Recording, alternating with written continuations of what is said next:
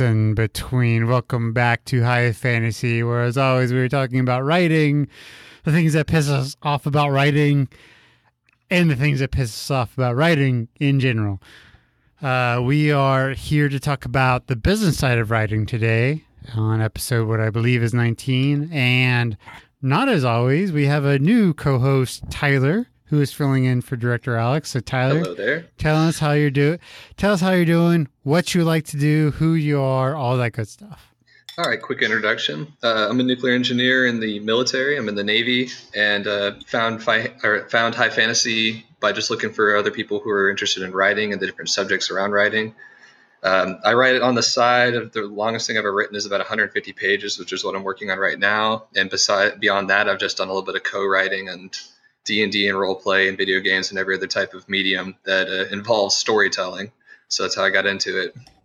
Cool.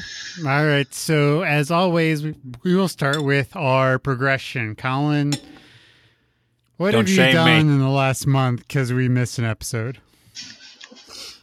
So I consistently told myself, write something so I don't get shamed. I cannot hear you, buddy. I consistently told myself, write something so I don't get shamed. And I didn't write anything. I cannot hear you at all. Can You can't hear him? I, I can hear him. Yeah, he's coming through just fine. Can you hear me? there you go. Yeah, there you go. Now I hear him on yours. Um, so I consistently told myself to write something so I don't get shamed. And I didn't write anything.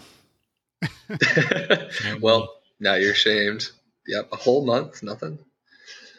Uh, between my various writing projects, um, reservations at eight and Andromeda's Love, I've done about probably about three thousand words, I guess, which isn't too bad. Um, I'm getting close to finishing a pivotal pivotal chapter in Andromeda's Love, which is nice.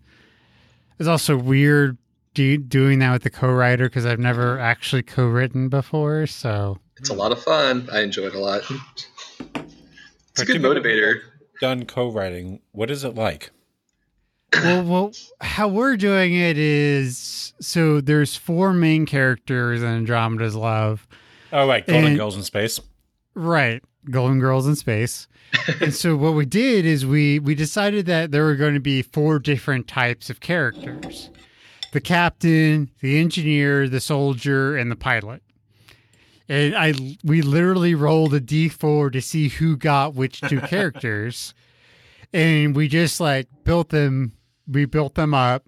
So we, we did our own character development away from each other, then brought it together and we're like, okay, these are the characters. Let's write.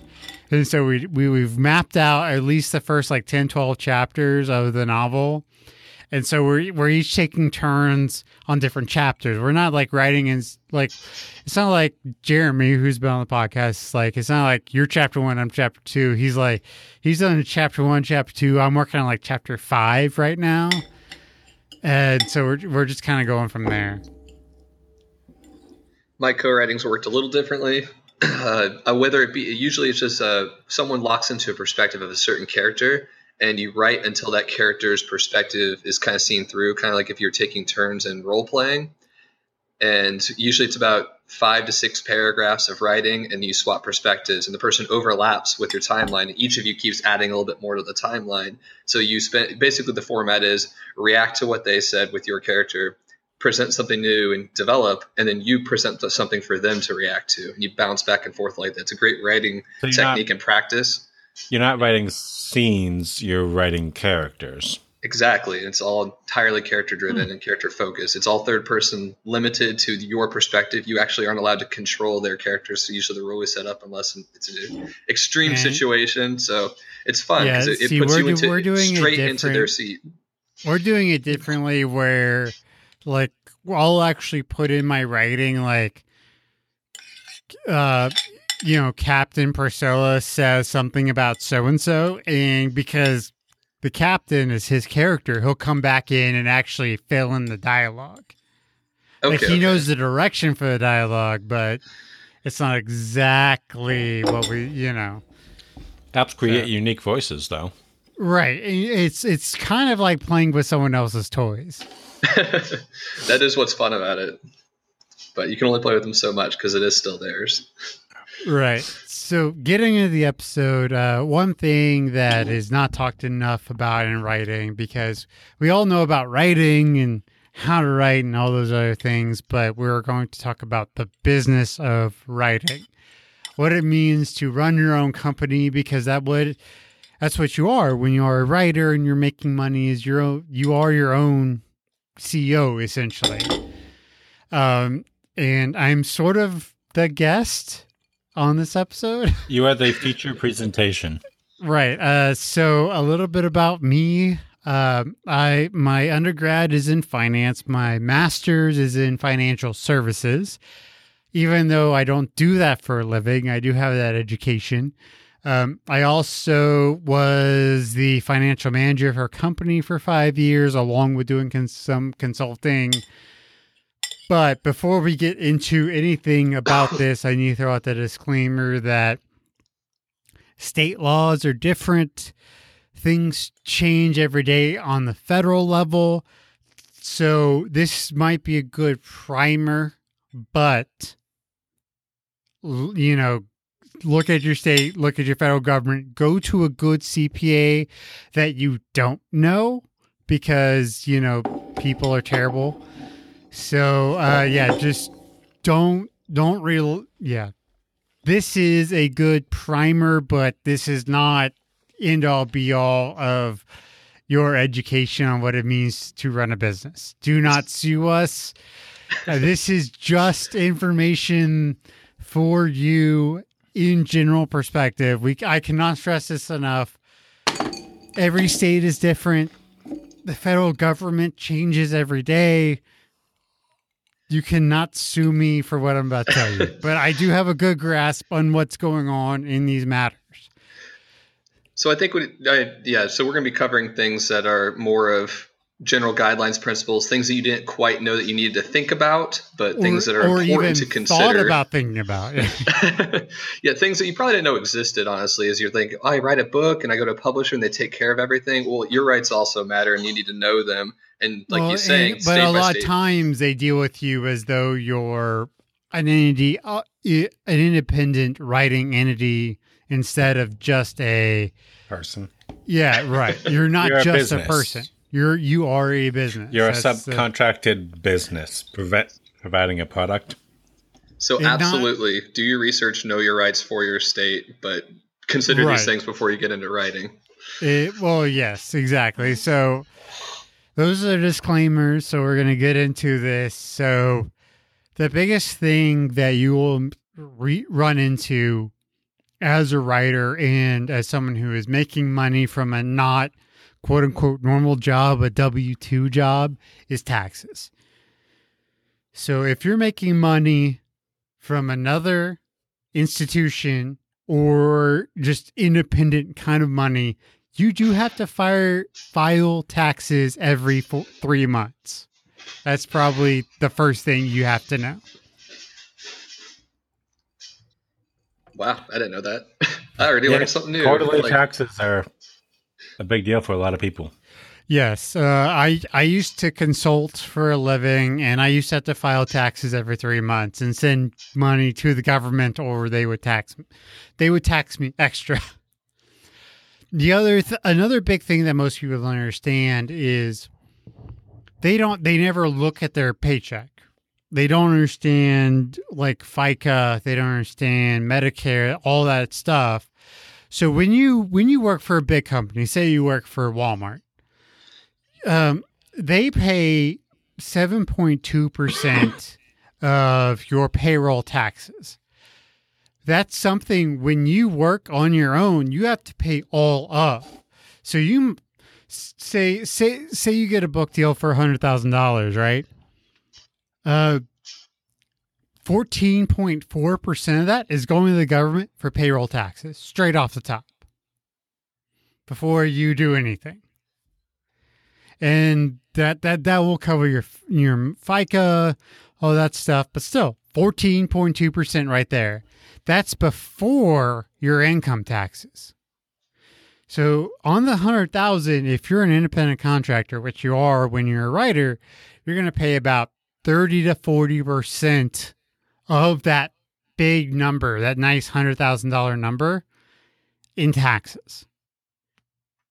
So before you quit your job, look at the taxes.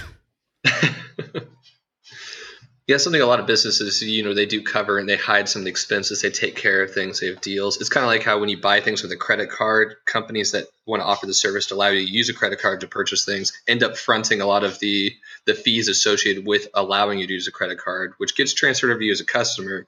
But like you said, once you're removed from the business aspect of it, you have to be paying that all yourself. You're mm. paying the fees as well as the stuff that you're used to paying. Right. When I, because I, I used to own part of a consulting company. I owned 10%, and we never made a lot of money. Like the most we ever grossed before taxes, like 400,000 between like four people. Not a lot of money. I was paying 40% taxes. $100,000 a person. I'm sorry. Well, that was Yeah, before. like, no, we were grossing. That's a lot of money. That was before Before. you know uh, expenses and stuff. My salary was forty two thousand. I was paying forty percent taxes, Double what I make. oh boy. but still, you you're not paying forty percent. No, of I'm not income. paying 42%. Come on. So, yeah, the, the thing with yeah, so you need to know you need to figure out how your taxes affect you because what I'm talking about right now is just on the federal level. Different taxes, different states tax different things. So, like Texas has no state income tax, where Pennsylvania has a six percent income tax. So that changes things as well. And now I know there's a lot of authors who not only do they write as, you know, as a source of income, but the majority of professional authors work another job because they have to due to some of the fees that you're associated with it or not netting, you know, $100,000 deals every year consistently. Uh, but you were talking about before the show that you've heard of uh, stories of writers who find themselves in financial troubles, even though they're netting a good source of income because they're not managing it correctly. Right. And that's just one of those things where you, you have to be very careful with the money that's coming in, you know. Um, another big thing is learning how to um, build a corporation. If you're going to try to build money as a writer, you should incorporate as a person. Uh, most of the most of the time, that is through what's called an LLC, uh, limited liability corporation. Um, basically what that gives you is the corporate veil and that's a very important term if you've never heard it what that means is if you get sued as a corporation they cannot pierce through the veil and take your private assets if you're just working as like a proprietorship they can seize your home they can seize your car whatever but if you set up a shell corporation through an llc uh, they you, you have that corporate veil so they can only seize the LLC's assets and not your assets. So that's that's a big portion of doing anything. So if you're making a dime from being an author, I would highly suggest incorporating in some kind of limited liability if it's an LLC, uh, an S corp uh, is a is a good thing, but that generally helps if you're just a uh, if you have multiple people involved. But as an individual writer, an LLC is something you should do, and in most states, that ends up being like a five hundred to a thousand dollar fee, depending on the state, to incorporate as an LLC.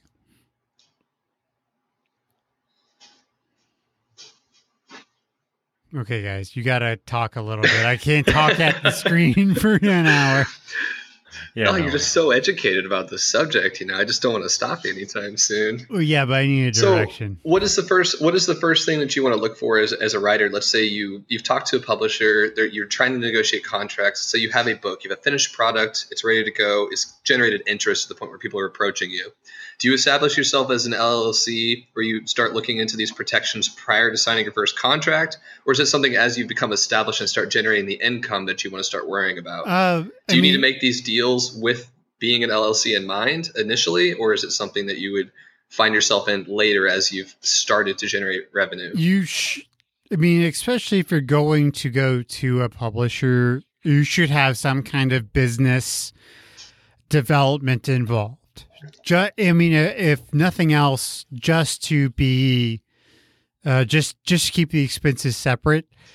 Um, there's something every bank knows about. If you were to walk into the lobby, say, "I need to file what's called a DBA, doing business as." You can file that with your bank, so people can write you a check to maybe just not you personally, but to maybe a business account or just something with a different name so you can track those expenses. Tracking expenses is absolutely key to running a small business. So, say, you know, if, if I were going to do it, I'd be like Jacob X LLC doing business as so people can write me a check I can cash at my bank and they go, "Oh, this this this check with this weird, you know, whatever. Literally your DBA could be XYZ12712 and that would work as long as it's unique and it would would tie to your account. You know, uh, but you should do that before you should have something set up before you go to a publisher because all those tax taxable things, if they're not set up, are hard to retroact- retroactively have happen once you start getting money. So you need to have that account, everything set up, which is relatively cheap to do, less than a thousand dollars, uh, before you really start getting money. Now, is this something that you have to um, like so there's authors out there who are looking to become authors and looking to set this up is, is this something that costs money to set all these things up ahead of time is something you need to that everyone should just go and do or what at what point would you want to go through the efforts of pulling this kind of a trigger um i mean a dba which is, i mean for the most part at a bank that's nothing i mean it's just maybe a hundred dollars I mean, I, I know some big banks don't even charge anything to set up a DBA.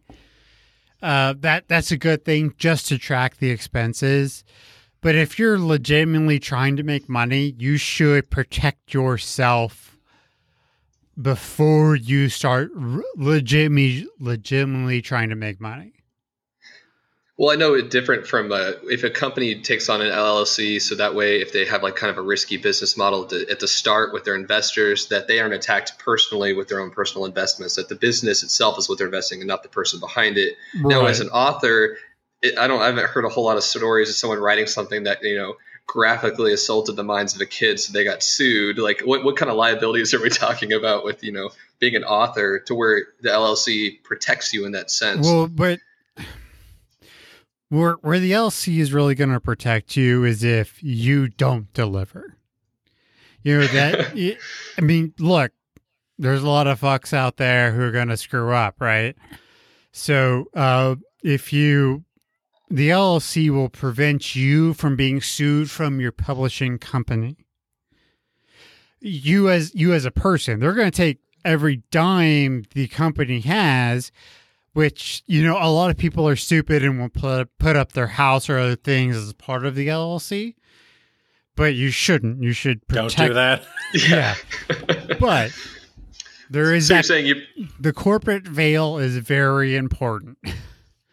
Absolutely. I'm just trying to, yeah, as far as how it applies to writing, I'm trying to think. Yeah, right. obviously, you mean, put your most, house like, no, this book is going to sell, I swear. Like, my house and my mortgage, they're on the line right here. Like, it's going to sell. Well, just give me your Right, but, but it's one of those maybe, you know, you have a short story and the publisher's like, look, we want a novel. And you're like, oh, yeah, I can fucking totes do, do a novel. And you can't and they pay you up front they, and now you owe the money because you're not delivering on your end of the contract. Right right. So the corporate veil helps protect you from from getting your house seized or other assets seized as long as it's not a part of the company.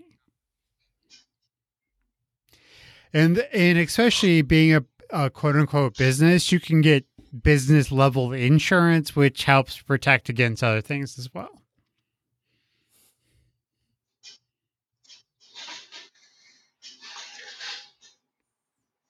These are things I I definitely haven't considered. You know, as far as writing, my writing is not like it'd be great to you know write money and provide an income for from just writing, but my initial inspiration behind writing was just I wanted to create a story and have people get excited about it and then be able to talk with them about it. And then like, you know, that's the fun behind the writing part of it. Right. Not just the business aspect, but these are, you know, these are things I've never really thought about. It's like, well, I could get myself into trouble if I even if I'm not going for profit, get yourself in trouble if you sign a deal that you're not aware of. Right. And that's I mean that's one of those things where you've got to be really careful. Uh, there's a great documentary. It's on Netflix. It's a part of ESPN. It's uh, their 30 for 30, 30 for 30 series. It's called Broke. It's all about how athletes lose all their money. And oh, that's a subject all the time. Yeah. Yeah. It, it happens a lot. You should, I mean, it's a great documentary regardless, but I mean, part of it is about they they just don't handle their taxes well because he, the thing is is you don't just pay taxes in the United States. Uh, if you go, you know, say say you get popular, right? You get you get a a London Comic Con invite. You know, this is great. I get to go to London for free, all this other stuff. But what happens is you have to pay taxes on those flights. You have to pay taxes on those hotel rooms. Anything you sell in London, you have to pay taxes in the UK in the US for. Uh, there's there's so many things that a lot of people don't consider when when it comes to paying taxes. Anywhere you do business, you owe them money. You go to Japan and sell a like four dollar like four bucks you fucking owe them money. And I know the U.S. is usually considered one of the more harsh countries when it comes to taxes, where if you can pay double taxes, they're going to make you pay double taxes. Yeah, if you live in the Kansas side and then you work on the Missouri side, and let's say you live on a borderline between two states, you'll pay state taxes for both. Not only for the company, yeah. for the business you worked at, you'll pay state taxes, and then for your Kansas income, you'll pay state taxes, and you'll pay federal so it depends on the state borderline, but yeah, it, you can definitely get double taxed, and they have no problem with that in the states. Oh yeah, anything you do foreign is just gonna kill you. Yeah, foreign's a whole separate subject. Right. There's some countries and, that and, when you go over there, you end up owing money from what you got paid because you didn't see all of it up front. Well, and and here's another disclaimer: this is U.S. taxes. If you're in another country, don't bother listening to this episode. But if you're paying if you're paying other countries' taxes and you're from the U.S you probably got to pay U.S. taxes too. Don't think just because you paid taxes somewhere else means you're not paying the government money here. Right, right, uh, exactly. Right, and the I mean, there the the U.S. tax law is insane. um, I'm I'm going to tell you this. So, like I was telling you, I did taxes um, for a company, and the last year I was there, because we had we had a CPA go over all our taxes, and you know I prepared everything. It was literally hundreds of pages of documents. like here you go.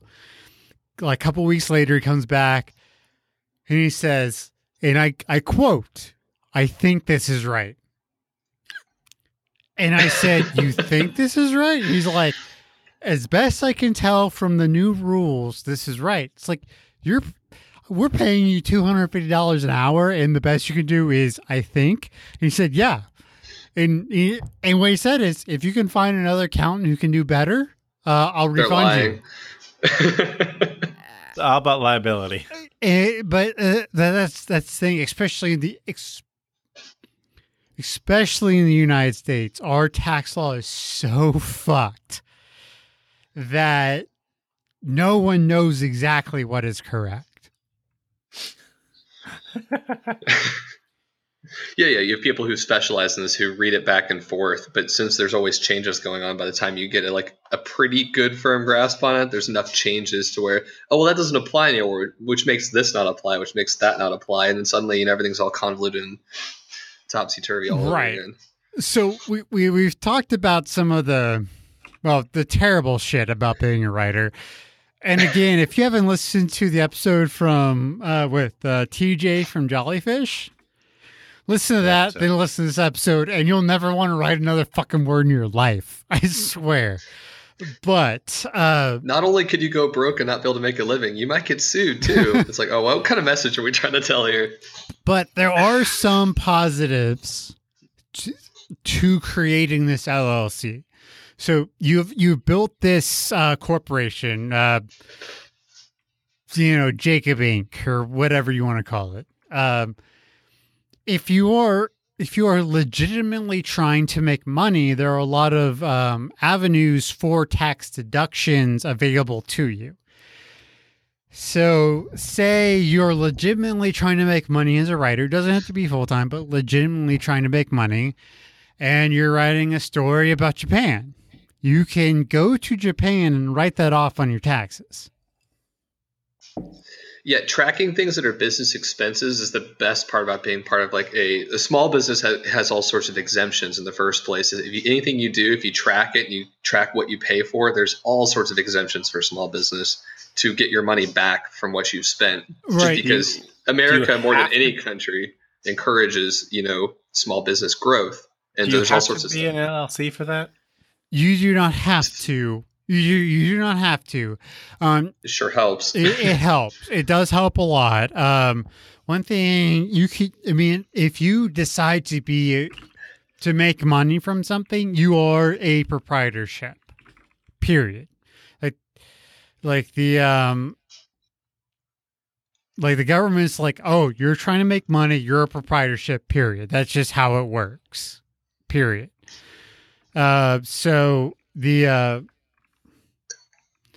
there's all these Skype messages and they're distracting me. I was gonna say, um, one of the things I saw, it's a small sidetrack, but um, Walmart was recently planning on basically subcontracting their own employees to deliver products on their way home. Right. And one of the issues was that is that they're now using their car as a vehicle for business, which is going to cause a lot of problems. And unless you're writing your car off as a business expense, then they're going to start. anytime going you, after you. you expressly this is this is a good thing. So say you're an author and you drive to a con that's a thousand. It doesn't matter how far it is away, but this is a part of your business. There is a standard tax rate for depreciation on a vehicle. Last time I looked, it was about 54 cents a mile. also, the gas that you use for that trip is mm-hmm. also tax deductible. Well, no, no, no. Actually, no. They don't overlap. either you you do your expenses or you take the depreciation. You you Got can't it. yeah, it's sort of like itemization or just like standard deduction. Generally, I always did better doing the mileage. But so, you know, if you were to drive a thousand miles each way for a con and you're going there as an author trying to make money, you can depreciate, you can write off 54 cents ish a mile both ways, which ends up being that's a thousand dollars right there, roughly. That works out pretty well. Right. So, it, but it's one of those things where if you're going to be doing this for a living, uh, you need to track everything, like every receipt, everything. Like you do, you need to track.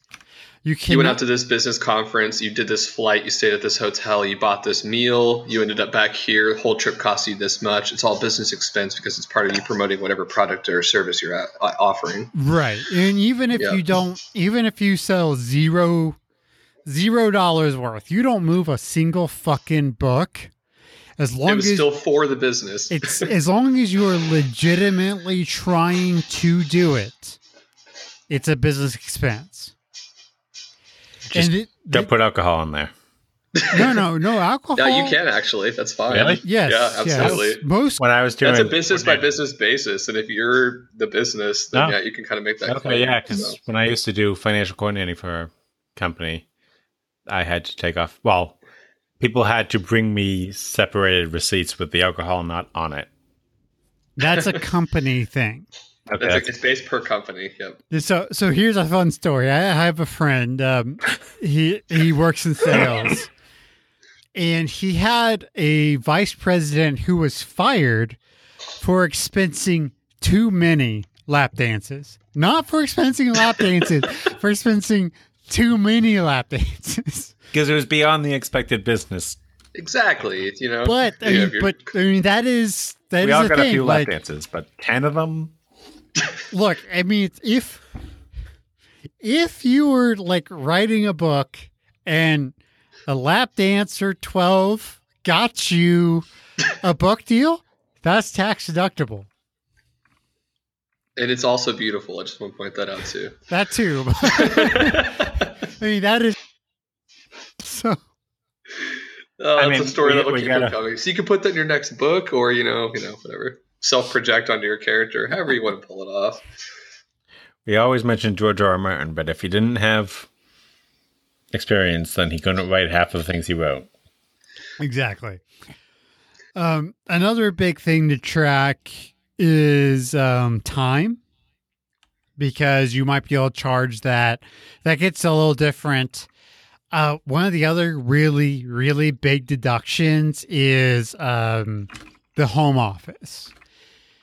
Granted, home office is the um, is one is a big red flag for uh, audits but it's one of the biggest deductions you can take because what happens is say you have a home home office what you get to do is you get to deduct the uh, the square footage of your home office for all your expenses for the home so say your home office is 10% of your house you get to deduct 10% of your mortgage 10% actually all of your internet all of your cell phone 10% of your water, gas, everything else is a huge That's incredible. Yeah.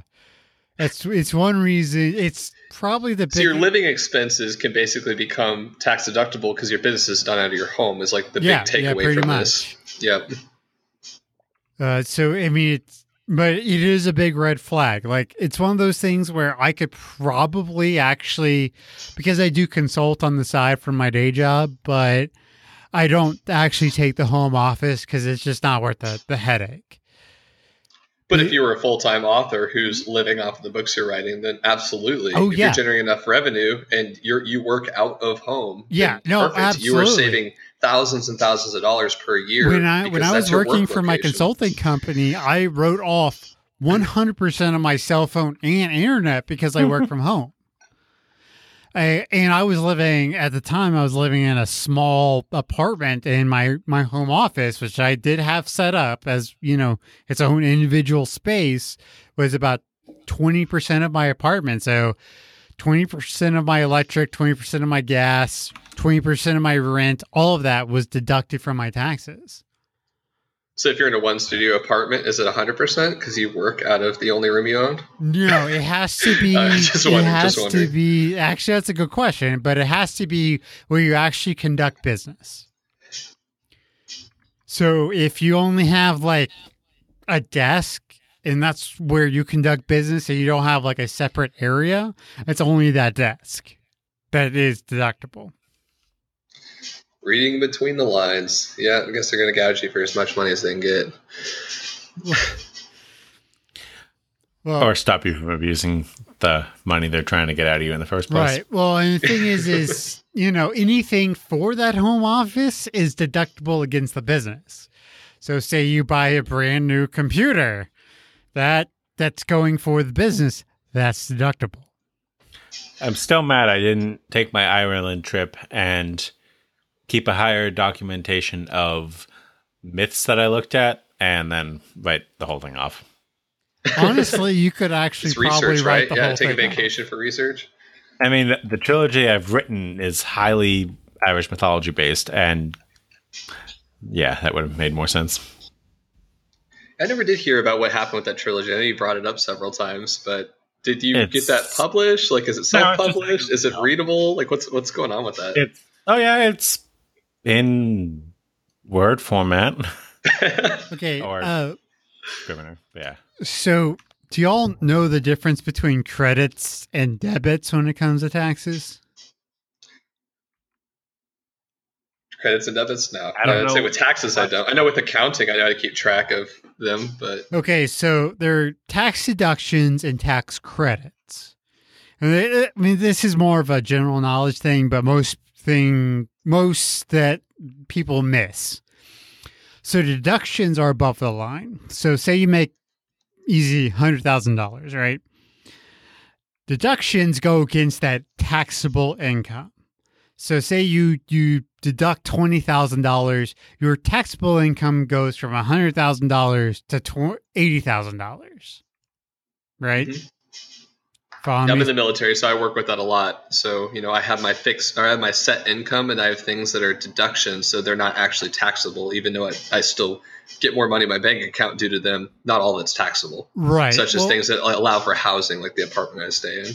Right. And for a lot of people, it's like uh, your 401k, it might be taken out of your tax, your paycheck, but that's not taxable. So it's a deduction. So what credits are, they, they're what's considered below the line. So say you have a $1,000 tax bill at the end of the year and you have a $500 credit, your tax bill is now $500. So tax credits are much more important or much bigger deals than tax deductions, even though most people will never qualify for an actual credit. Because deductions just means it's not factored into the amount that you're paying, but credits actually work against the amount that you have to pay. Is the difference? Correct. and and the small businesses get all sorts of like that's another advantage They of claiming LLC. get- you you get all sorts of small uh, tax credits that work you know for you in and the favor, other make the not other to pay as much. thing is um, you can go you can go negative against the government. So say uh, you owe a thousand dollars but have a two thousand dollar tax credit, the government will pay you a the end of the year. thousand dollars. Yep. It's always a good thing when you overpay, or you know, with Well, businesses, no. when businesses end up overpaying and having credit at the end of the year, then they end up making money. Right. It's another reason why I like uh, the child tax credit because it's so big is abused as much as it is is because you know you can you can get so much back. So for every child, you might be able to get like an extra four or five thousand back a year, even though you owe nothing. Okay, okay. Yeah, so you end up. It is going to end up being a tax episode, but y'all also understand how the. Uh, Taxes are important. taxes are important and, and they they end up you know determining how much you pay so when it comes to uh, taxes y'all do understand you all know about the stair step system we have in the us right Uh, as far as you know, what bracket you fall into for how many tax, how much tax you pay. well no oh yes but what happens is so it's like i'm trying to remember the exact number but it's like 0 to 10000 is a certain percentage 10000 to something is a certain percentage so on and so forth. Well, in the U.S., what happens is you only pay. So for that, fir- you you pay in the bracket. So say you make eighty thousand, and you're in the twenty eight percent bracket. You don't necessarily pay twenty eight percent. You pay, you know, the first ten thousand you pay five percent. The next, so forth, you pay twelve percent. yeah, yeah. Whatever. So you, you, you pay different percentages based off of yeah yeah yeah i get what you're saying it's a Mhm. tiered system and you pay per tier it's basically we're going into calculus here but yeah so- you're paying larger fractions based as how you go here, here, here- here's the best example. So say say the 25% tax bracket starts at $80,000 and you make $80,001, only $1 of your income is taxed at 25%.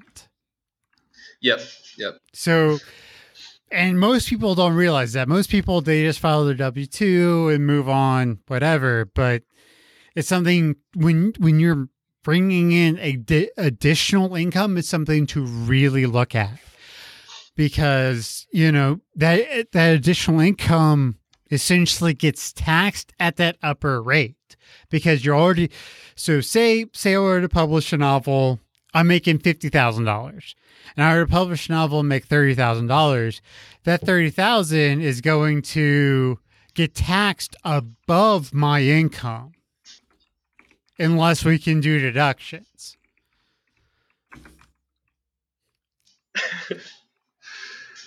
it's something well yeah it, there's also situations where it, and the whole reason for that system is that there's people who will make a certain amount of money and they're right on the cusp of reaching the next tax bracket. It's you know, let's say it's fifty. They're making fifty nine thousand seven hundred dollars and they get a raise for a thousand dollars. Then in getting that raise, if they were to get into a higher tax bracket and you just do a flat tax, then making you know sixty thousand and change, they end up getting taxed an additional five percent. Now they owe more money, so their raise caused them to lose money in the long run, which is why they have the tiered system. Right, right, exactly. Um, it's you know you don't want to discourage people from like, oh, can you can you not quite pay me that much because then I'm going to end up losing money because you're paying me too much. you know, you don't want to fall into that scenario. right, yeah. The the tiered system does work well for that.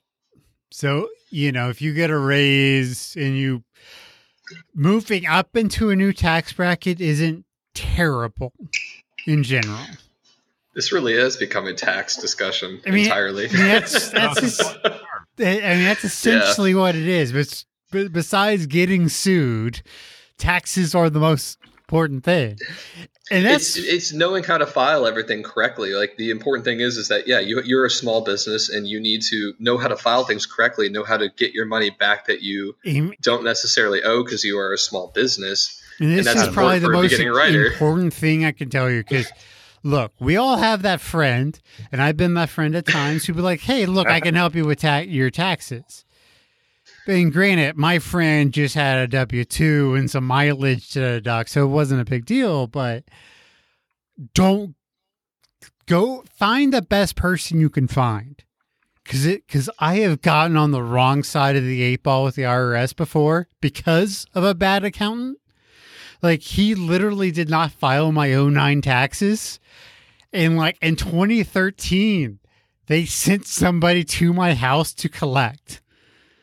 And I was like, "Oh wow!" And I was like, "Never." I didn't think they still sent collectors, but I guess. And I was happen. just like, I have no idea what's going on. Like, you don't get phone calls from the IRS telling you that they've issued arrest warrants. No, no, Nope, no. They were just like, before. "Hey, you owe this money," and I'm like, "Really?" Yeah, that's the big scam in my area right now. Yeah, no, no. Oh, the boy. IRS. They don't. They don't do that. The, the good thing about the IRS is they do document what they're doing, but you know, like, get the best you can afford. Don't go cheap. Especially because once you start doing all these extra deductions, everything else, don't go to H and R Block. Don't do TurboTax. Go get a fucking professional. I'm wondering how many people have been on the cusp of being a professional writer, but they feel like, oh, you know, this isn't netting me as much income as it, as it could, so I have to work this other job. Or if they're aware of the things of the different kinds of money you could save, because you could easily save ten or fifteen thousand a year. Let's say you're making around fifty thousand, sixty thousand off of a book. You could easily save a lot if you were to, you know, file as, you know, being a business and get all those uh, credits credited back to your account as a small business. If you do where you it- could sustain yourself as an author. A- you just have to do it right. At 60K, you could literally pay zero income tax. You still have to pay like, you know, Medicare, Social Security, that kind of stuff, because you cannot get away from that stuff unless you have credits. But if you're someone who works a job that makes you know like thirty to forty a year, and you write, and your writing does that, and it puts you to making a hundred thousand a year, but you're not doing your tax deductions right, you're not going to see a huge increase in pay for the work that you put forth Right, right, that exactly. you could be seeing if you were doing it correctly.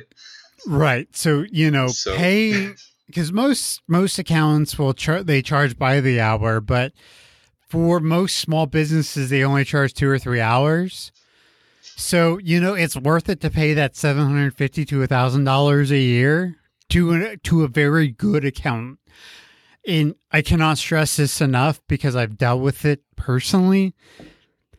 Read the reviews, talk to them, know like find find the It's like finding best one you can find and go to them.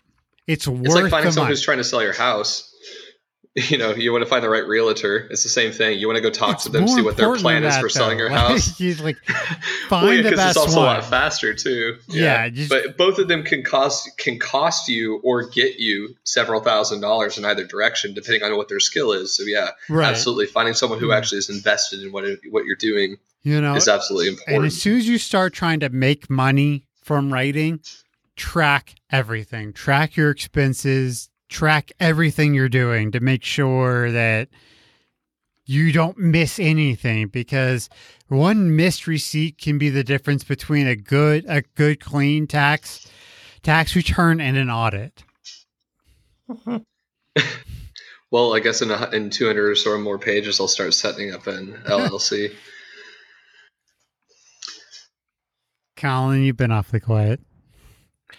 We're talking about taxes. I know. I just don't. I don't know. This is this is just like listening to a nightmare constantly.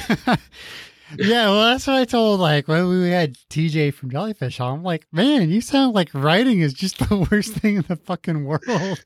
It. And I, I don't think we're not even promoting writing as being a difficult thing. We're literally talking about taxes. yeah, but it's small some, business really is a bad thing. Yeah. But it's it's something that the majority of people never have to deal with because they're working for large companies who have all this stuff set up, you know.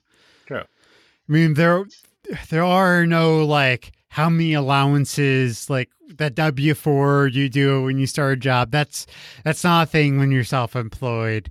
I mean, if you're a contractor, you're paid on ten ninety nine instead of W two. I mean, there there the majority of people have never experienced anything besides quote unquote normal taxes, just being a W 2 employee. And once you move away from that, it it's a whole different ballgame. Like I used to send the IRS two thousand dollars every three months.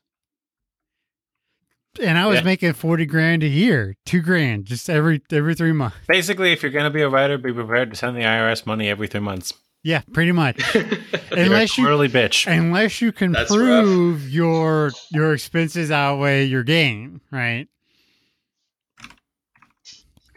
Why should it be? Why do your expenses need to outweigh your gain before you're not paying the IRS money? Because if you're actually if you owe them for not making anything, then they're not going to charge you anything. You're like, listen, you're you're charging me three thousand. I only made like two thousand dollars. I don't know what you well, want from well, me. Actually, well, they're they're well, actually, charging you Colin, for not being. this is enough. a good point. So say, so say as your business as a writer, you incur minus five thousand, right? So your expenses are five thousand over your income, right?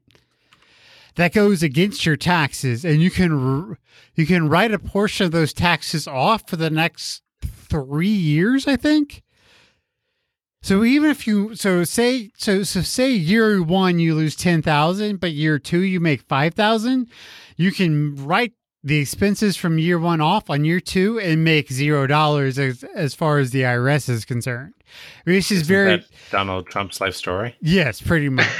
yeah, where you can go into debt and then make money off of your debt because you end up making money in year five. Yeah, that makes uh, sense. Yeah, aren't you writing off other people's debt so that you're always making a profit but not making anything? Well, well, it also depends. But, but here's tax brackets are malleable.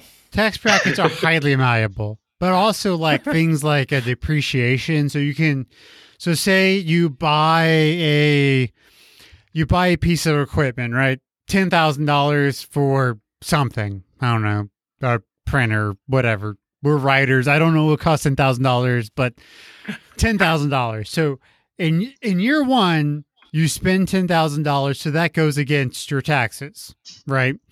But that that piece of equipment will depreciate over time. So say it's like five percent a year so every year for 20 years, you get to take $500 off your taxes as that as that piece of equipment depreciates. And this is why you need a fucking good tax attorney.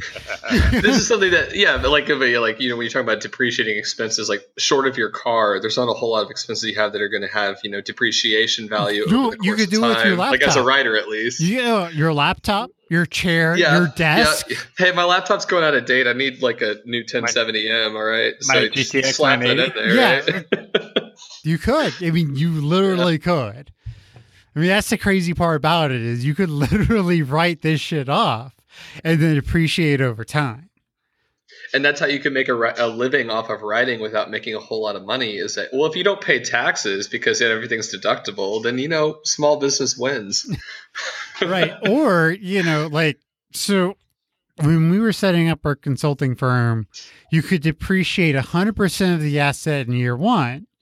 So we end up losing like because we had to set up the business, the print, you know, we had to buy a lot of equipment.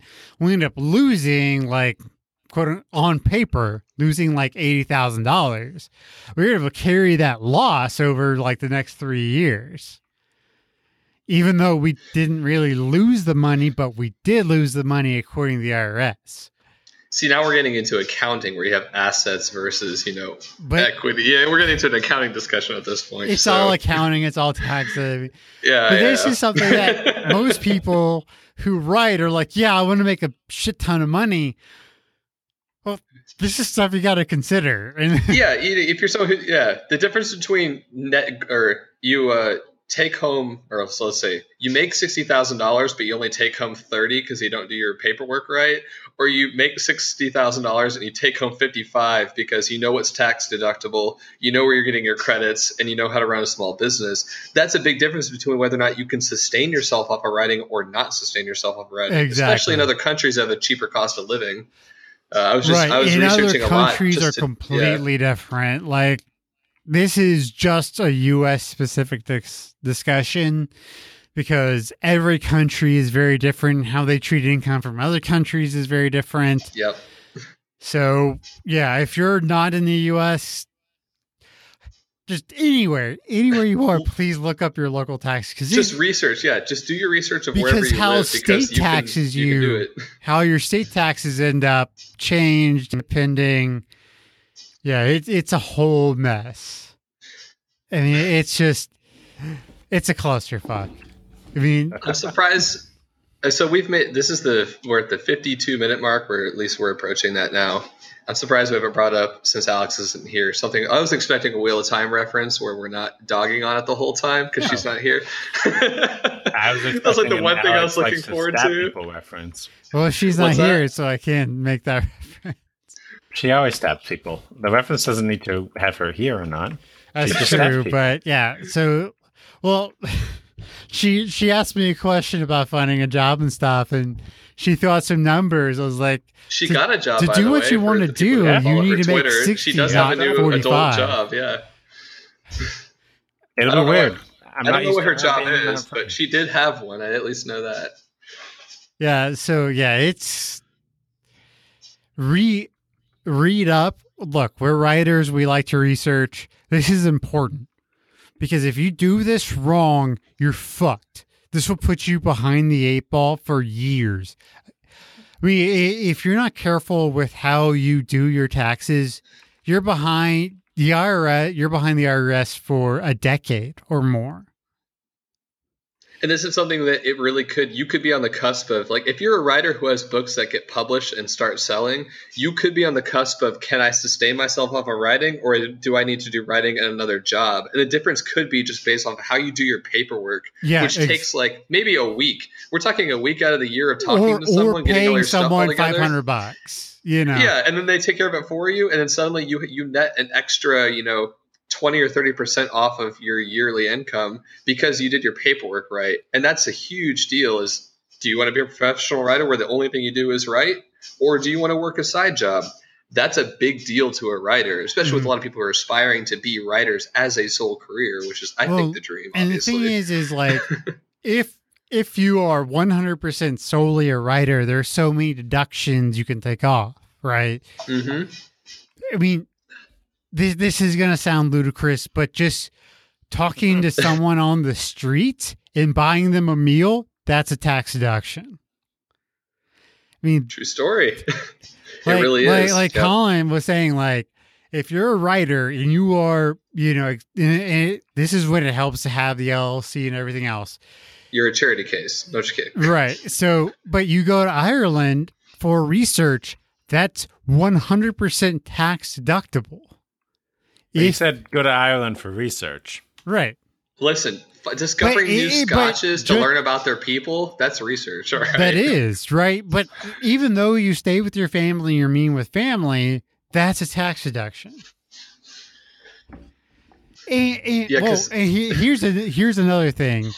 Uh, the IRS al- allows for one fully expense company retreat a year. So if you have an LLC, you can literally, as long as you have a board who can be anybody.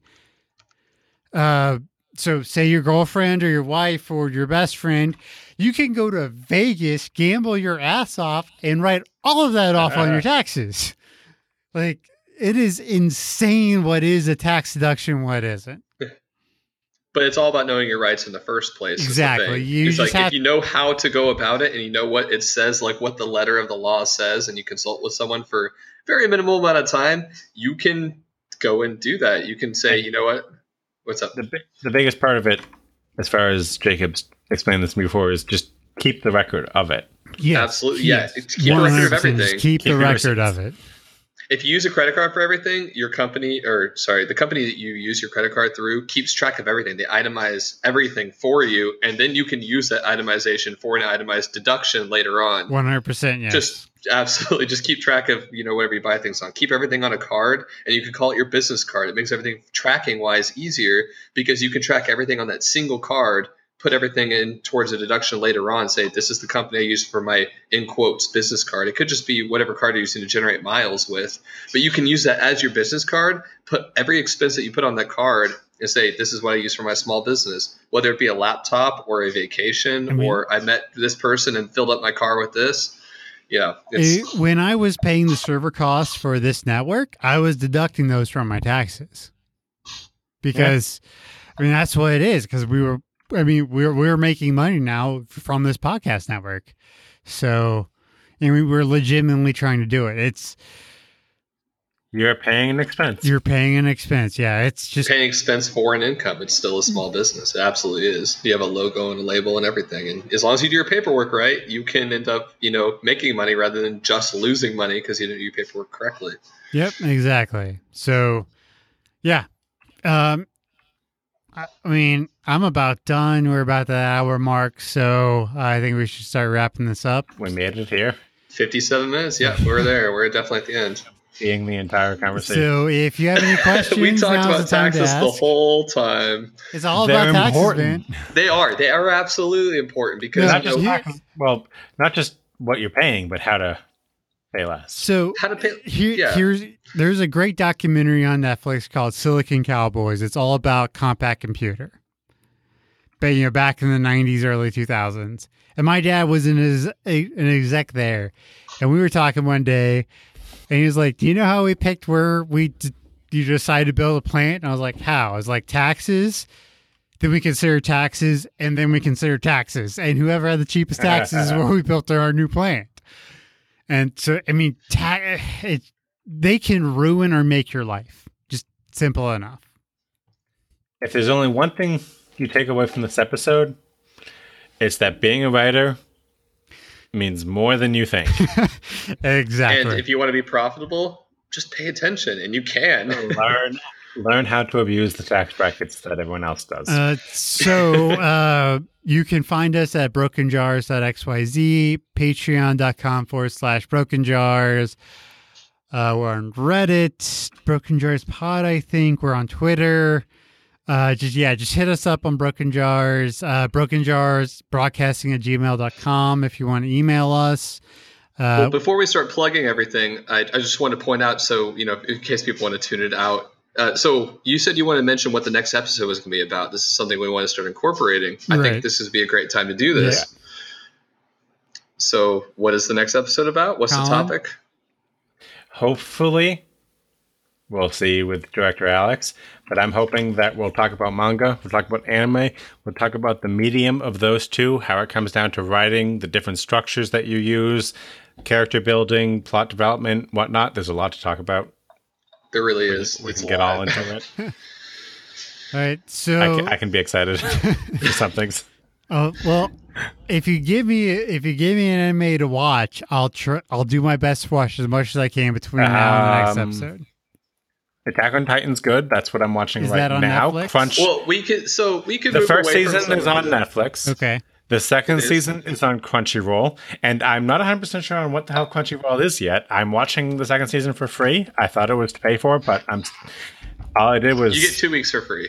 So you get But uh, I didn't even create an account. It's just letting me watch things. I don't get it. You get advertisements. No. Well, Oh, wow. it, it tries to show me advertisements and glitches out because ad block. well, the idea Um, behind it, sure, is like you know Uh. Full Metal Alchemist is on. It's give on me Crunchyroll one. now. Give me one, and I'll do my best to Okay, watch okay. it. Watch Hey, the first wait. season of Attack on Titan. It's on Netflix. Okay. it's a drama. It's a drama that has action elements. Well, I, I know what. Attack on Titan is. I, I, I know of it. I just have never Giant watched people it. eat other people. Right.